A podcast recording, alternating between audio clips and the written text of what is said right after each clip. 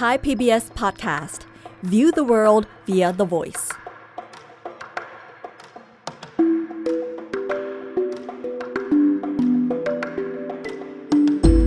อาเซียนไอส์เปิดมุมมองใหม่ผ่านเรื่องลึกแต่ไม่ลับของผู้คน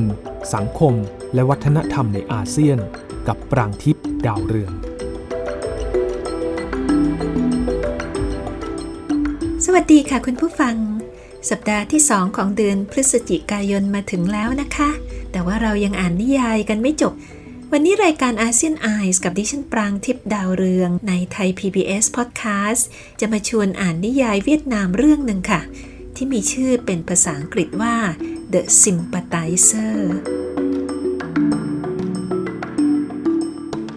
คุณผู้ฟังเคยได้ยินเรื่องเกี่ยวกับแผนปฏิบัติการที่ชื่อว่า Frequent Win ของกองทัพอเมริกันในช่วงสงครามเวียดนามกันบ้างไหมคะ Operation Frequent Win ที่แปลว่าลมแรงเนี่ยนะคะ เป็นแผนอพยพพลเรือนชาวอเมริกัน แล้วก็ชาวเวียดนามใต้ที่มีความเสี่ยงออกจากไซ่ง่อน เมืองหลวงของเวียดนามใต้ ก่อนที่กองทัพเวียดนามเหนือจะเข้ายึดเมือง แผนปฏิบัติการนี้ลงมือปฏิบัติจริง โดยใช้เวลาแค่ 2 วันนะคะ คือวันที่ 29 กับ 30 เมษายน พศ 2518 ซึ่งเรียกกันว่าเป็นวันไซ่ง่อนแตกนะคะ รวมๆแล้วก็มีคนราวๆ 7,000 คนที่สามารถขึ้นเฮลิคอปเตอร์ของกองทัพอเมริกันหนีออกจากเวียดนามได้ ออกจากทั้งไซ่ง่อนแล้วก็จุดต่างๆ ทั่วประเทศในการอพยพแบบนี้เนี่ยก็ได้ทิ้งภาพประวัติศาสตร์ ของชาวเวียดนามที่พยายามบุกสนามบิน แล้วก็บุกสถานทูตสหรัฐ เพื่อจะไขว่คว้าหาทางขึ้นเฮลิคอปเตอร์ ด้วยความหวังว่าจะหนีออกนอกประเทศได้ แสดงถึงความพ่ายแพ้อย่างเด็ดขาดของอเมริกา แล้วก็รัฐบาลฝ่ายขวาของเวียดนามใต้ต่อกองทัพเวียดกงนะคะฉากเริ่มต้นของนิยาย The Sympathizers เนี่ย ก็ได้บรรยายภาพนี้เอาไว้อย่างสมจริงนะคะ ในขณะที่เสียงใบพัดของเฮลิคอปเตอร์สะบัดตัดผ่านอากาศ ปนไปกับเสียงกระสุนจากฝ่ายเวียดนามเหนือเนี่ย ก็มีนายพลผู้ทรงอิทธิพลคนหนึ่งของกองทัพเวียดนามใต้ ก็หอบลูกหอบหลาน หอบลูกหอบเมีย ทิ้งทุกสิ่งทุกอย่างเอาไว้ข้างหลัง เพื่อไปเริ่มชีวิตใหม่ในฐานะผู้อพยพในอเมริกา ในขณะที่เขารอดเนี่ยลูกน้องของเขาแล้วก็คนที่เขาเคยอุปถัมภ์จำนวนมาก ยังคงต้องดิ้นรนหาความปลอดภัยในมือของศัตรู คือฝ่ายเวียดนามเหนือ ไม่มีใครรู้เลยในนาทีนั้นนะคะ ว่าใครจะโชคดีหรือโชคร้าย จะอยู่หรือว่าจะตาย ในชะตากรรมของสงครามครั้งนี้ คนที่ช่วยให้ท่านในพลรอดชีวิตออกไปได้เนี่ยก็เป็นลูกน้องคนสนิทคนหนึ่งของเขานะคะ เป็นผู้บังคับการในกองทัพคนหนึ่ง ที่ในเรื่องนี้ไม่เคยพูดถึงชื่อเขาเลย รู้เพียงแต่ว่าเป็นผอบอผอบอคนนี้นี่เองเนี่ยเป็นตัวเดินเรื่องหลักของนิยายเรื่องนี้ เรื่องของเขาเนี่ยเขียนผ่านคำสารภาพของตัวเขาเอง ที่เขาเขียนขึ้นในคุก หลังจากที่ชีวิตได้เจออะไรมาเยอะแยะ โชคชะตาเปลี่ยนผันนะคะ ลงเอยในคุกของเวียดนามเหนือ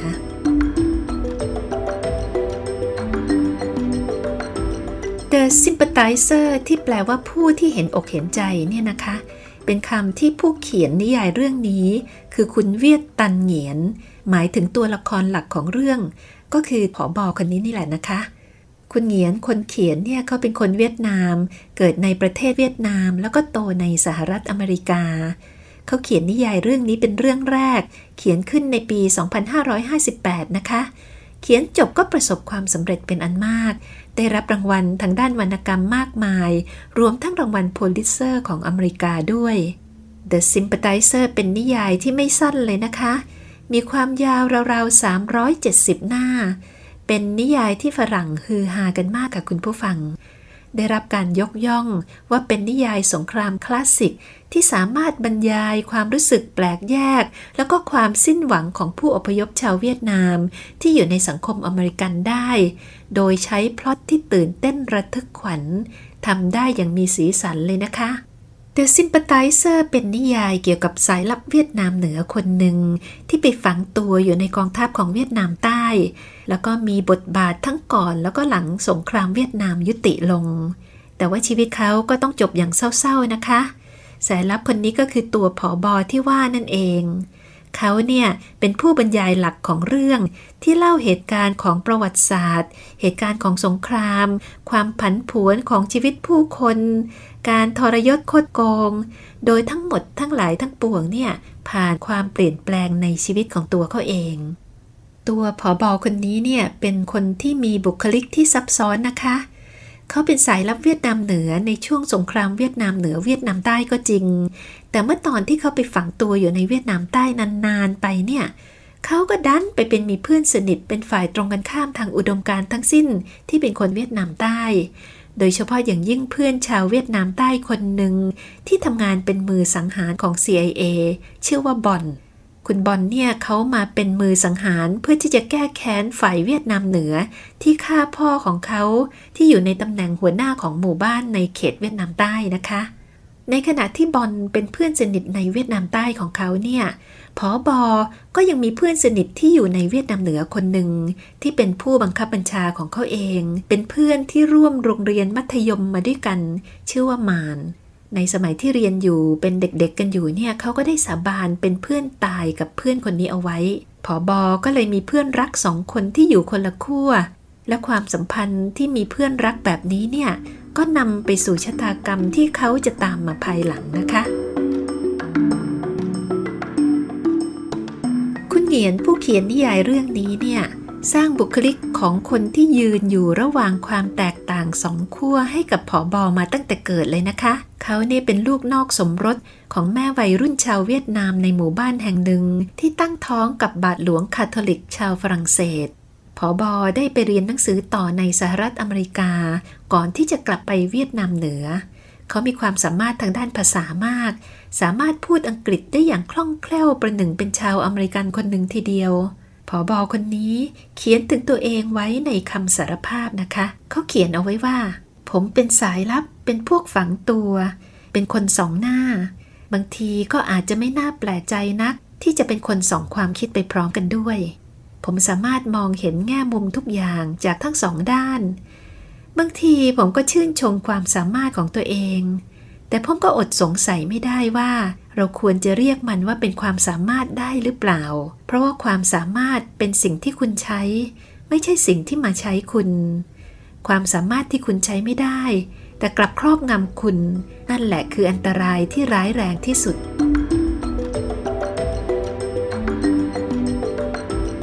ในนิยายเรื่องนี้เนี่ย ผอบอช่วยเหลือให้ในพลหนีออกจากเวียดนาม ด้วยการร่วมมือกับ CIA อเมริกันคนหนึ่ง ที่ช่วยให้เขาติดสินบนกรุยทางให้สถานทูตจัดการอพยพออกจากไส้ง่อนทำให้นายพลแล้วก็ครอบครัว แล้วก็ตัวเขาเองกับภรรยารวมทั้งบอลเพื่อนสนิทเนี่ยหนีออกมาได้นะคะ โดยที่ลูกกับเมียของบอลถูกยิงตาย ระหว่างที่พยายามหนีไปด้วย ที่จริงเนี่ยพอเขารู้ว่าเวียดนามเหนือชนะสงครามพอบอก็อยากจะอยู่เวียดนามต่อไป เพื่อช่วยในกระบวนการรวมชาติหลังจากนั้นเนี่ยนะคะ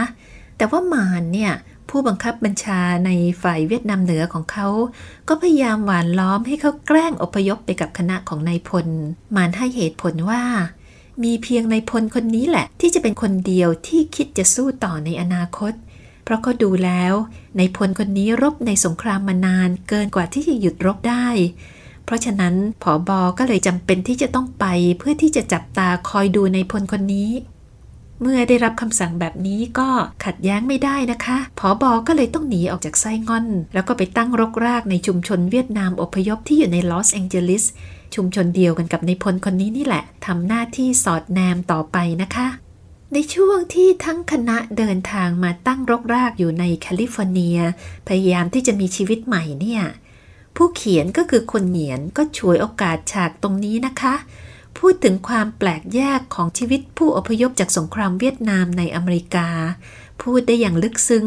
ผ่านตัวละครเอกก็คือผอบอคนนี้นี่แหละค่ะ ในเรื่องเนี่ยเนื่องจากผอบอเขาเป็นสายลับใช่ไหมคะเเป็นคนที่ถูกฝึกมาให้สังเกตสิ่งต่างๆ รอบตัวได้อย่างรวดเร็ว ผอบอก็เริ่มเห็นจุดบอดของวัฒนธรรมอเมริกัน แล้วก็ได้มองเห็นทัศนะที่มีการแบ่งแยกกีดกันสีผิวในสังคมอเมริกันด้วย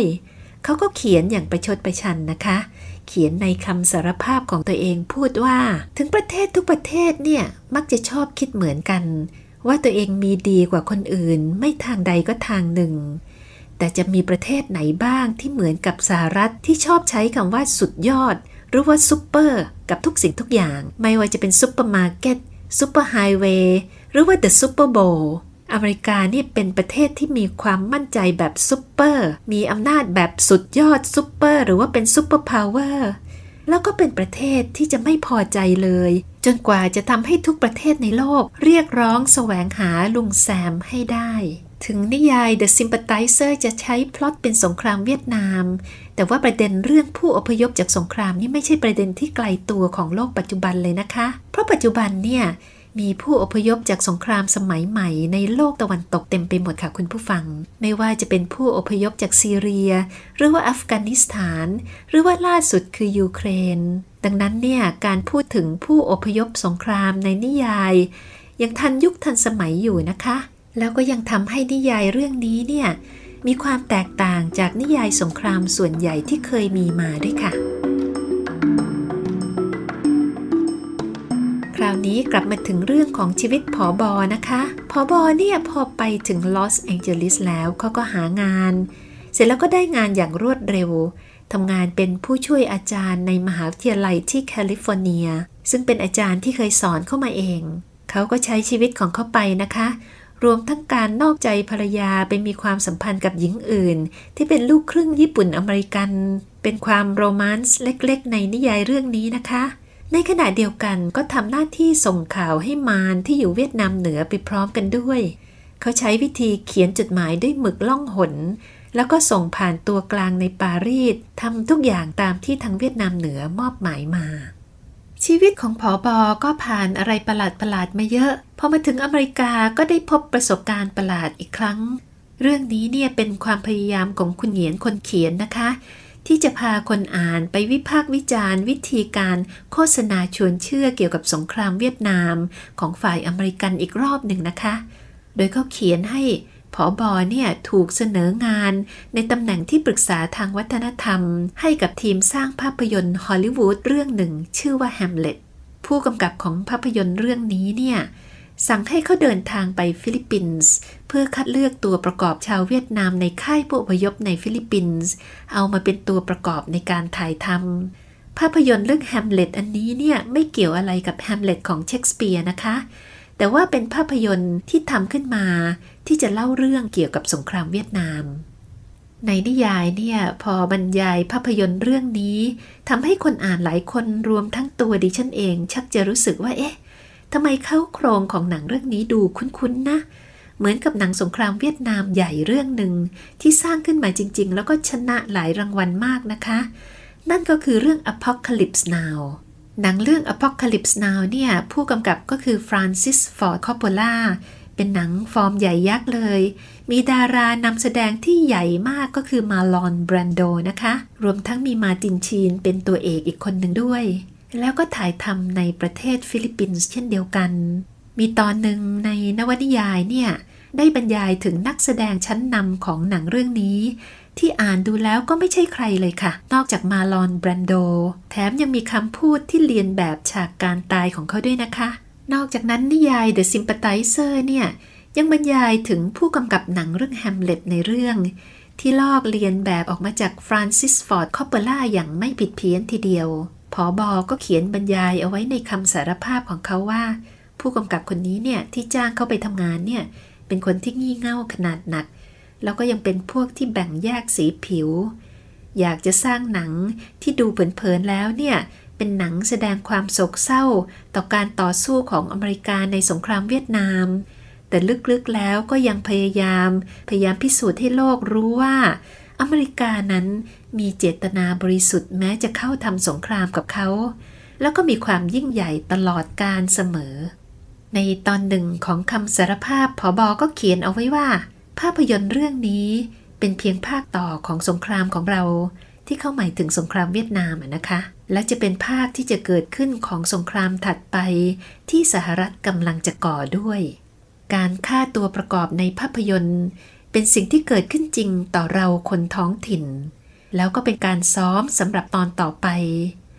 หนังเรื่องนี้เป็นการเตรียมยาชาเอาไว้ให้กับจิตใจของคนอเมริกัน ที่อาจจะรู้สึกระคายเคืองนิดหน่อย จากสิ่งที่จะเกิดขึ้นต่อไปในอนาคต ตัวเอกของเรื่องยังเห็นว่า ชาวอเมริกันเนี่ยเอาเข้าจริง ๆ ก็มองสงครามเวียดนามว่าเป็นแค่ละครอเมริกัน ที่มีป่าเขามีเสือมีช้างเป็นแค่ฉากหลัง แล้วก็คนเวียดนามเป็นแค่ตัวประกอบเท่านั้นเอง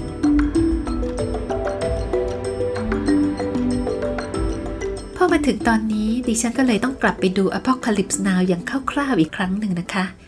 อดูแล้วก็ชักจะเห็นด้วยกับผอบอหรือว่าคุณเหงียนคนเขียนนั่นแหละนะคะ เรื่องนี้เนี่ยอย่างที่พูดไปแล้วเป็นเรื่องของสงครามเวียดนามที่ดังมากในยุคนั้น ถ่ายทำที่ฟิลิปปินส์แต่ว่าในเรื่องเนี่ยเราแทบจะไม่เห็นคนเวียดนามเลย มีแต่ชาวอเมริกันที่เป็นทั้งตัวร้ายตัวดี คนเวียดนามก็เป็นแค่ตัวประกอบจริง ๆ ด้วยเผลอๆไปก็อาจจะไม่ใช่คนเวียดนามซะด้วยซ้ำนะคะ อาจจะเป็นคนเอเชียชาติอื่นที่ถูกจ้างให้มาแสดง ดูแล้วก็ชักจะรู้สึกว่า เอ๊ะ นิยายเรื่องนี้ว่าไว้ก็จริง ในตอนที่พูดถึงชีวิตในสังคมอเมริกันของทั้งผอบอแล้วก็ชุมชนของชาวเวียดนามอพยพเนี่ย คนเขียนเขาก็ใช้ลีลาที่เบาๆ แล้วก็มีอารมณ์ขันนะคะ แต่พอเรื่องเดินหน้าต่อไป ก็เริ่มมีความมืดดำความ dark เข้ามาครอบงำขึ้นทุกทีผอบอเนี่ย เริ่มดิ้นรนกับความขัดแย้งในใจของตัวเองมากขึ้น สถานการณ์ต่างๆ ก็เข้มข้น แล้วก็มีอันตรายมากขึ้นด้วย มาถึงจุดหนึ่งในพลชาวเวียดนามใต้กับกลุ่มอดีตทหารเวียดนามใต้กลุ่มหนึ่งเนี่ยที่รู้สึกผิดที่ตัวเองไม่ได้ต่อสู้จนตัวตายในประเทศของตน แต่กลับเลือกหนีมาอยู่อเมริกาแทนเนี่ยมาแล้วก็ใช้ชีวิตอย่างน่าเบื่อ เป็นชีวิตที่ขาดเป้าหมายอย่างสิ้นเชิง ตัวในพลเองที่ถึงจะเปิดร้านจำหน่ายสุราของตัวเอง แต่ก็ทนไม่ไหวอีกต่อไปแล้ว คนกลุ่มนี้ก็เลยรวมตัวกัน วางแผนที่จะกลับเข้าสู่เวียดนามใต้ทำสงครามยึดอำนาจคืนจากเวียดนามเหนือ ความพยายามอันนี้ก็มีสสอเมริกันฝ่ายขวาคนหนึ่งคอยช่วยอยู่นะคะเพราะทั้งกลุ่มตัดสินใจอย่างนี้ ก็บอกให้ผอบอที่เขาถือกันว่าเป็นคนในโดยที่ไม่รู้ว่าเป็นสายลับเนี่ย ให้ช่วยวางแผน ผอบอก็จัดการลงมือวางแผนนะคะ ในขณะเดียวกันก็ส่งข่าวนี้กลับไปที่เวียดนามเหนือด้วย ในช่วงนั้นเองเนี่ยนายพลก็สั่งให้เขาจัดการฆ่าคนสองคน คนหนึ่งคืออดีตตำรวจสันติบาลเวียดนามใต้ที่นายพลไม่ชอบหน้า อีกคนหนึ่งเป็นนักหนังสือพิมพ์ชาวเวียดนาม ของหนังสือพิมพ์ในแคลิฟอร์เนียฉบับหนึ่ง ตัวผอบอเองถึงแม้จะไม่อยากทำเลย แต่กลัวว่าถ้าเขาปฏิเสธไม่ยอมทำเนี่ย อาจเป็นการทำลายความไว้วางใจที่นายพลมีต่อเขาทำให้เขาทำงานให้กับฝ่ายเวียดนามเหนือไม่ได้ เขาก็เลยต้องลงมือตามคำสั่ง พอฆ่าคนทั้งสองคนไปแล้ว ความรู้สึกผิดก็ติดตัวเขาตลอดไป เขาเขียนเอาไว้ว่า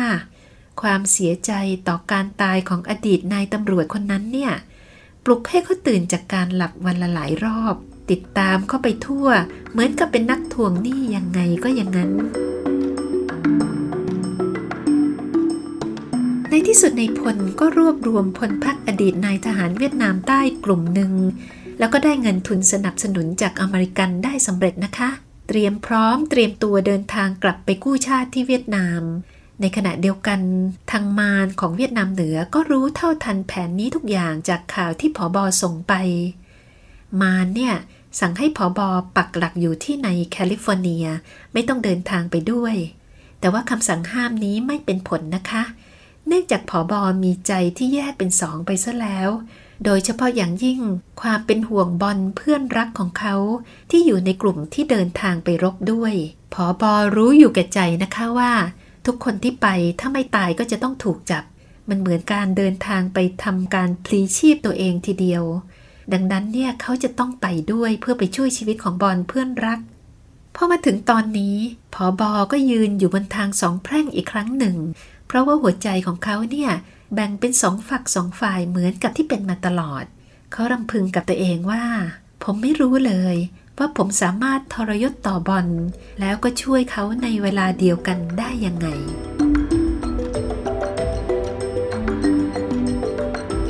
ในที่สุดเขาก็ฝ่าฝืนคำสั่งของมารผู้บังคับบัญชาในเวียดนามเหนือนะคะ แล้วก็ตกลงใจเดินทางกลับเวียดนามไปกับกลุ่มนี้ สุดท้ายทุกอย่างก็เป็นไปตามคาดนะคะ กลุ่มกู้ชาติเวียดนามใต้ก็ไม่รอด ถูกจัดการโดยเจ้าหน้าที่เวียดนามเหนือ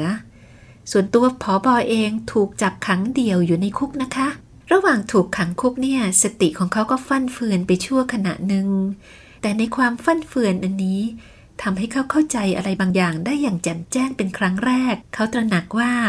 การปฏิวัติทางอุดมการที่เขาเสียสละทุกอย่างในชีวิตให้มาเป็นปีๆเนี่ยได้ย้อนกลับมาทรยศเขา แล้วก็ทรยศกับทุกคนที่สู้เพื่อมัน มันเป็นสิ่งที่การปฏิวัติมักจะทำกับคนนะคะ เขาเขียนว่า